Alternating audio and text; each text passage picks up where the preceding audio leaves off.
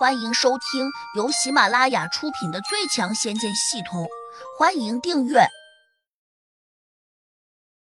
第三百八十二章，嚣张到底。此时，温传芳正带着两个警察严肃的走了过来。他一眼看见童心时，神情一下就变得复杂起来。童心转动着眼珠，脑子里面已经有了主意。他冲着温传芳浅浅一笑，说：“温警官好。”我有急事，所以就让出租车开快了一点。回头你想怎么处罚，我一定接受。不过，请你今天先网开一面。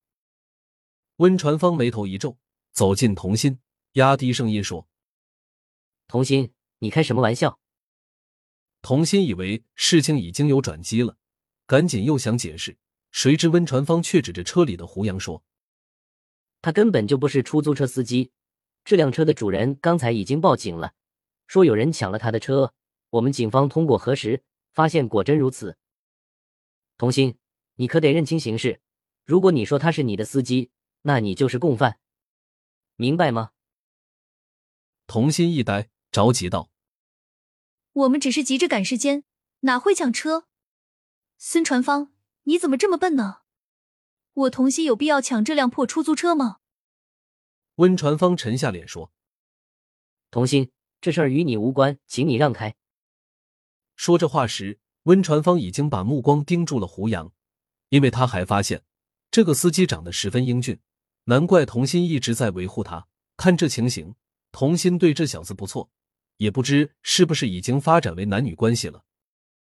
他这样想着时，心里越发有些恼怒，更在恶狠狠的想：“臭小子，敢抢我看上的女人，看我今天怎么收拾你！”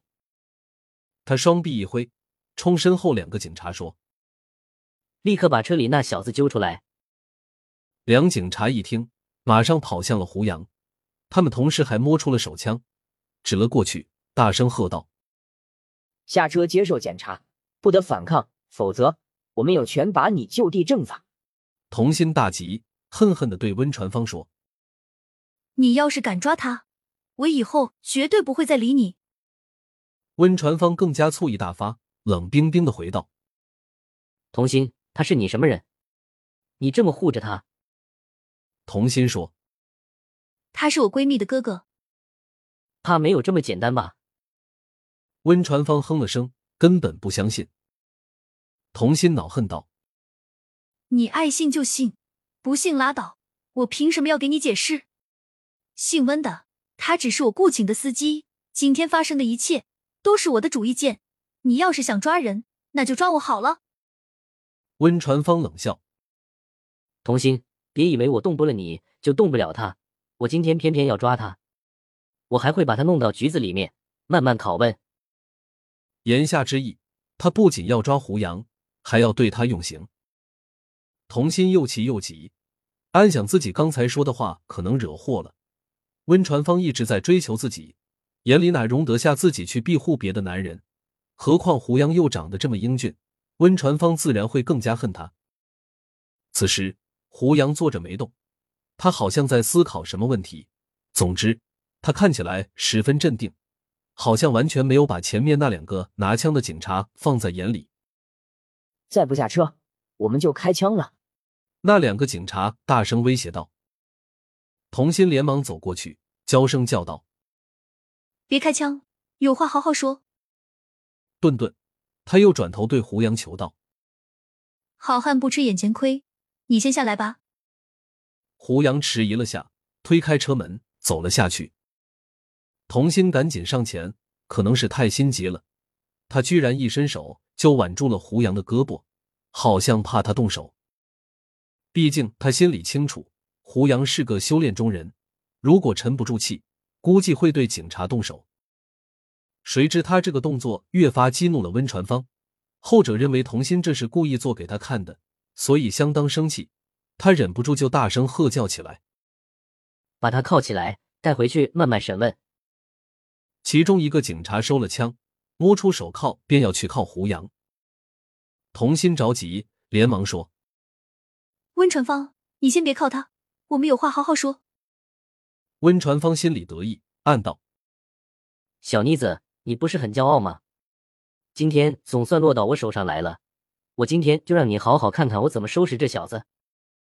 这样一想，温传芳越发有些兴奋，表面却板着脸，假装冷漠的说：“童心，王子犯法，与庶民同罪，你为他说情没有用，我今天必须把他铐回去。”童心无奈，只得求情道：“你到底要怎样才肯放了他？”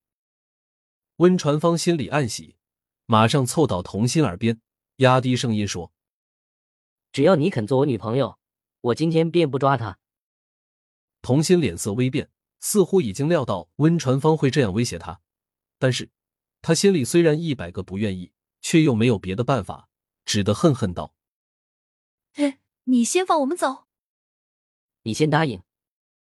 温传芳毫不让步。童心转头看向了胡杨，一脸绝望。谁知胡杨正一脸轻松的望着他说：“这种小虾米，你理他做什么？”童心一呆，以为自己听错了。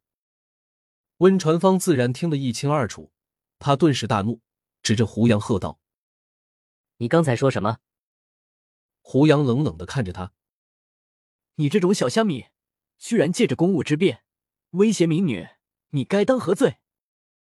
温传芳哈哈大笑：“小子，你胆子很肥啊，听力也蛮不错。可可，我今天先把你铐回去，让你知道天有多高，地有多厚。”童心急忙转过来，拉住胡杨的手臂，小声责备道：“现在不是你逞能的时候，别乱说话。”胡杨没加理会，右手放向了裤兜。似乎要拿什么东西出来。温传芳一看，立刻冲那两个警察叫道：“这小子要是敢拿凶器出来反抗，立刻就地正法！”那两个警察应了声好，马上把枪口对准了胡杨。找死！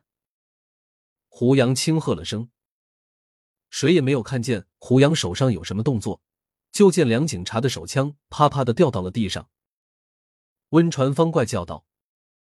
小子，你别以为自己是个异能人士就敢放肆！